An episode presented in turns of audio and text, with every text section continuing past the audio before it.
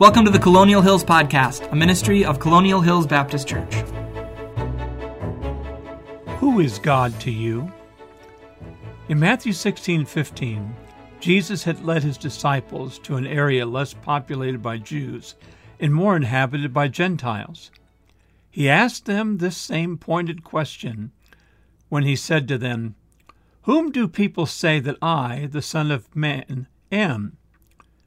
Jesus used his favorite title for himself as not to give away the answer to the question. They gave him a list of possibilities. Well, some say John the Baptist, Elijah, Jeremiah, or another of the prophets. Then Jesus asks all of them the question that all of us must answer in our own minds Whom do you say that I am? Then Peter speaks for them all and confesses that Jesus is the Christ, the Anointed, the Messiah. Jesus was obviously pleased with his answer, for he said that flesh and blood has not revealed this to you, but my Father who is in heaven. I'm sure that Peter was pleased with his answer and the commendation that Jesus gave him. But the answer isn't just correct, it is pivotal. Because Jesus was satisfied with the answer, this is now a huge turning point in this narrative and the revelations to his disciples.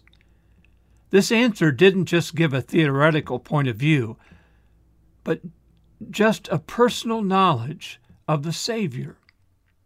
Although Peter didn't have a complete understanding, as he would later, this was a major step in his spiritual development. So I ask you the question today who is God to you?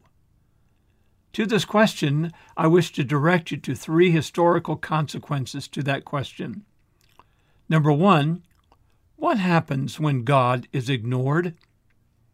Number two, what happens when God is believed? And number three, what happens when God is trusted? I plan to begin this quest by having you turn to Old Testament passage in 1 Kings 15 and see the impact that God made uh, that happened when, when, when God is ignored in the lives of important, mostly unknown people in this passage. Now, we live in a day that people are very reluctant to call anyone evil. They are just different than us, or misguided, or on a different pathway to their lives. But evil? Uh, there was a college professor recently once asked his class to name someone who they thought was evil, and there was dead silence in the room. In 1 Corinthians 15, the author turns our attention from the kings of Judah to the kings of Israel, and in rapid fire succession. He describes briefly the lives of five kings before going into detail about the sixth. It is very difficult to read. The author says that they were evil.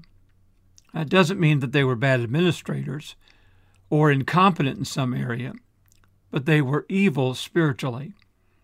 They simply had no regard for God or His law.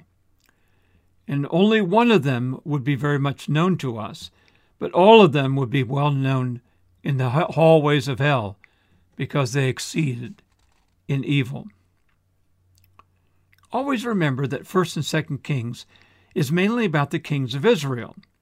The second book of Chronicles is mainly about the kings of Judah and the line of David. In the books of Kings, uh, kings of Judah are mostly just mentioned for the sake of a timetable. However, there are two exceptions that are here noted in this 15th chapter of 1 Kings. Abijam, sometimes referred to as Abijah, and his son Asa.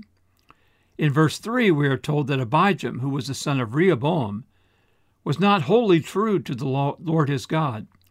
He must have acknowledged the Lord, but was not totally committed to the Lord. What an indictment on a Jewish king in David's line. His rule didn't last long, and his son Asa came after him Asa ruled for 41 years. And all except for the last five years of his life was a life of faithfulness and reformation. Usually we say that it's only the young people who rebel, but in the case of Asa, His rebellion occurred in his later years. In his 39th year, the Lord gave him time to repent and confess his sins. But instead, he rebelled and went to doctors for help. When he died, 2 Chronicles 16 tells us that the people made a huge bonfire in his honor. But in God's sight, the last years of Asa probably just went up in smoke, sad to say. From chapter 15 through chapter 16, we are introduced to six kings of Israel. For all Jewish kings, they had religious training, they were exposed to all the laws, the miracle, the history of God's blessings, and warnings that God gives. They all could have been faithful to the Lord and His Word, but they chose otherwise. Now, I mentioned you at the beginning of our lesson today three questions. So, first, what can happen when God is ignored? First, this is not to say about the fate of these kings I've just listed to you that would happen to any or all of us, but it did happen to these men when they turned their backs upon the Lord. Second, we presume that all these guys were young and strong. The kings were many times good fighters, smart, learned, capable leaders. But the single factor in leadership and success in Israel was what was their devotion to God like. And third, this is not to say that any of these men deliberately disavowed God and thought of themselves as unbelievers or even heathen. They just let sin rule their lives, and they turned their faces toward idolatry and ungodly living. They must have just thought that God really doesn't care or knows what our, their hearts were like or what they did. They had just seen others of their peers enjoying their sinful lifestyles and desired it for themselves. So, what happened was God was being ignored in their lives. Now, we know little about the first five of these six infamous listings, but God makes sure that their names appear for us to know them, know of them, and to learn from them. The first one in 1 Kings 15 is Nadab. Unfortunately, Nadab was the son of Jeroboam I. His name is attached to much of the sin of Israel. Jeroboam has been told by God's prophet that his dynasty would not endure. That's chapter 14. That judgment now fell on Nadab. He was his father's son, no repentance in his life. While on a mission to take the city of Gibbethon, one of his officers, Baasha, killed him, as recorded in verses 27 through 29, and then killed all of his family. So ended the dynasty of Jeroboam, which was prophesied earlier. That didn't last long, that dynasty. To me, there's always a great truth in the, in the uh, sentence that Robert Louis Stevenson once wrote. He said, Sooner or later, everybody sits down to a banquet of consequences. So Nadab not much good there. Followed up here with Baasha, the guy who killed Nadab. Sad to say, Baasha did not take over the throne because of his hatred for Nadab's sin, because he was just as evil as all these kings, and he reigned for 24 years. Jehu the prophet prophesied a terrible end to him and his family, and they would not have a proper burial. Dogs and birds would eat up their carcasses. This would have been a great shame for any Jewish family. But the next guy in the list in first chapter in 1 Kings 15 is this gentleman by the name of Elah. Now, he only reigned for two years. But one time he got drunk while he was visiting in Tirzah and Zimri. Uh, one of his commanders killed him, and he reigned in his place. To make matters even more vicious, he soon went through all the family of Baasha and Elah and killed every male and his friends. He's a pretty ruthless guy, this guy, Elah. How about Zimri? Zimri, the length of his rule was the shortest. He only reigned for seven days. He knew that the army was against him, so he went up after him. After, after, so, he, so they went up after him, these ones in the army, and he committed suicide, as Zimri did, by burning down his house that he was in. And with him inside it. Wasn't it fun to be a king of Israel by this point?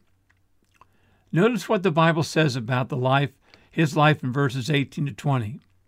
His death was brought about not because of his rule, his family, or his enemies, but because of his own sin and walking in the ways of Jeroboam and making Israel to sin. The Bible calls his rule a conspiracy in verse 20. But then you have Omri. He's the fifth one in the list.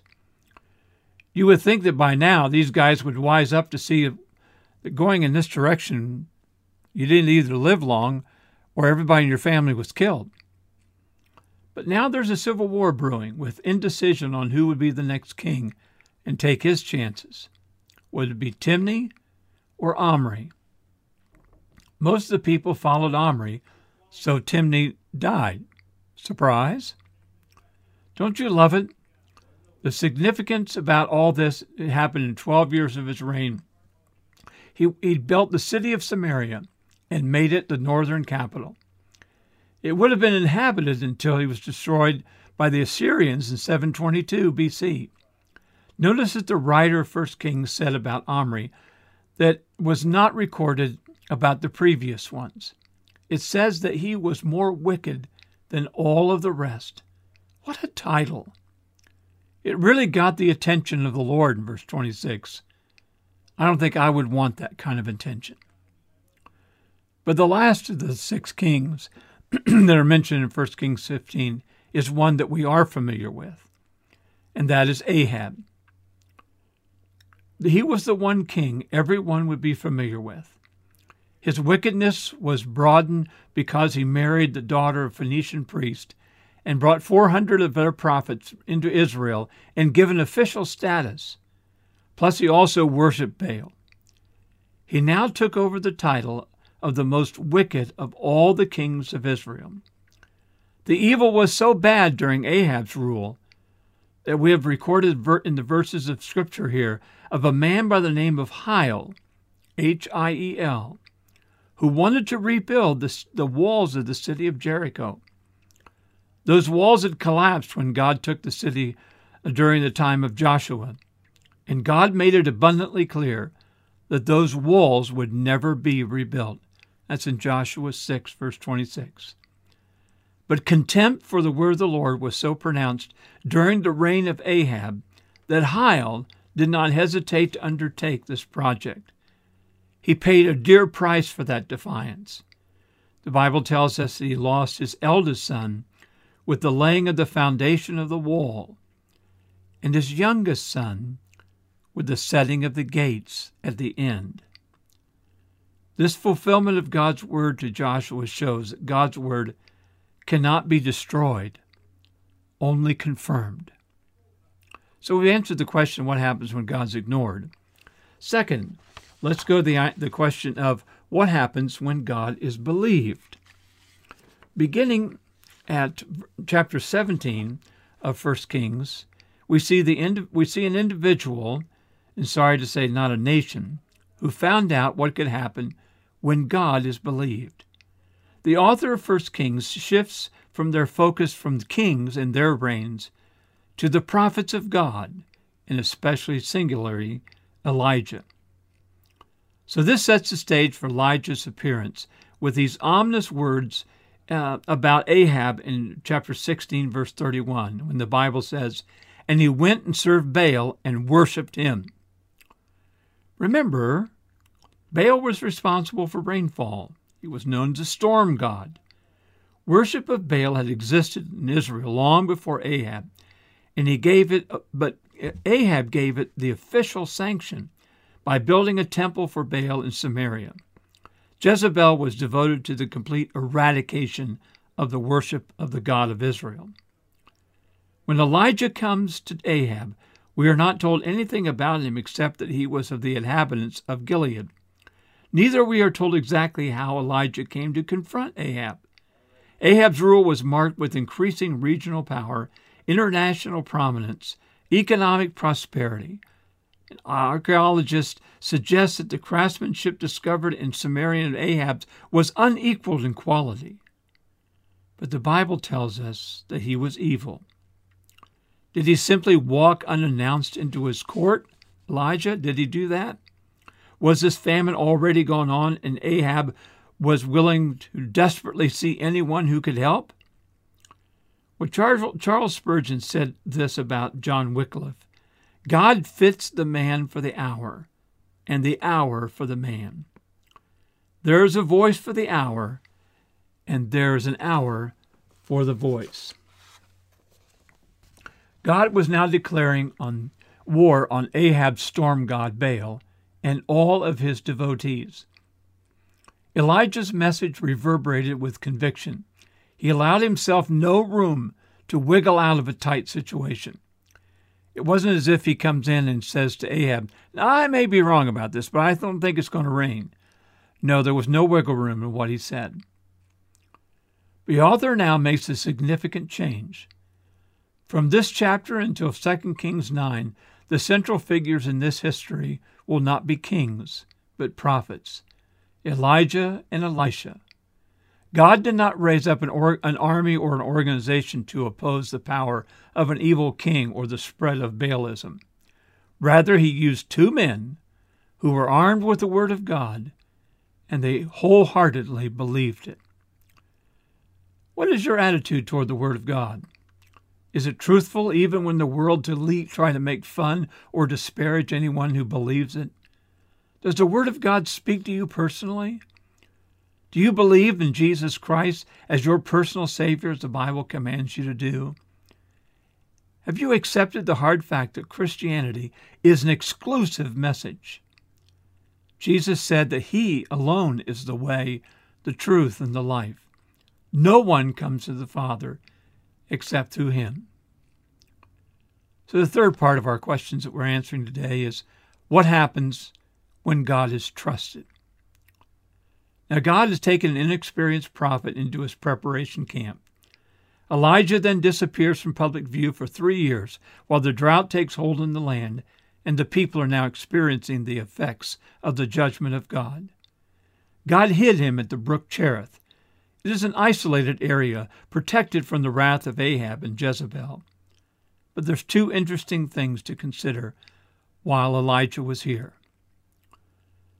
First, ravens that brought him food are really scavengers. They're not providers. How could they serve as a food source? They certainly were unlikely tools in God's hand for sure. But second, the water in the brook would not last forever. The effects of the, drought would finally reach even to the eastern side of the Jordan River. The next stop on his training time was even a more remarkable stop than the first. Elijah was told to go to Zarephath, only eight miles south of where Jezebel's father, Ethbaal, ruled where he came from. This was in the heartland of Baal worship, quite a distance from the brook Cherith. Was this a place where the Lord's power could be seen? He was told to go and see an unlikely provider, a widow and her son. This would be a test for Elijah. Would he obey this bizarre command? Elijah recognized her by her dress. The, the request for the jar of water and a piece of bread trapped the woman between the needs of her guest which the culture would have told her to meet, and the needs of her desperate family. The drought had effect on them also. Elijah was put to test by God. He, pro- he probably thought that God was providing the widow for him, but not for her, and was not what he expected for sure. The Lord told Elijah, through Elijah, to make a promise for the provision of the oil and the flour. Somehow she believed him and did what he asked and relied on the strength of a foreign God. In the process of time, she would come to know who God really is. But the story takes even a more unbelievable test. This happens for two reasons. One, to cause the widow to understand that God indeed was control, in control of not only the water and the oil and the flour, but of life itself. And second, it caused Elijah to struggle in confusion about what God was doing. we also have these same struggles. God, how am I going to survive? God, what are you doing with me? The culmination is expressed in the profound words at the end of chapter 17. When the widow looks at Elijah and makes this great, these great words, Now I know that you are a man of God, and that the word of the Lord in your mouth is truth. We think to ourselves, all that God has done in these difficult days, are we convinced, like the widow of Zarephath, that we know the word of the Lord, we know that it is truth. So think to yourself, who is God to you? For Peter, answering that question to the Lord in Matthew 16, he didn't realize all that that would lead for him, nor did, did Elijah, but he believed the Lord and he saw what God could do in his life. I hope today that this will be a day that you would look and say, Lord, I believe you. Lord, I believe your word. Lord, I want to live for you today. Trust that's in your heart. Lord bless you. Serve the Lord today in his strength. This podcast has been a ministry of Colonial Hills Baptist Church, a church home for all people. If what you've heard has been an encouragement to you, please subscribe on iTunes, Spotify, or Google Podcasts. If you'd like to connect with Colonial or find more resources, you can find us online at colonialindy.org. You can also check us out on Facebook and Twitter. Thanks for joining us today, and we hope to see you next time on the Colonial Hills Podcast.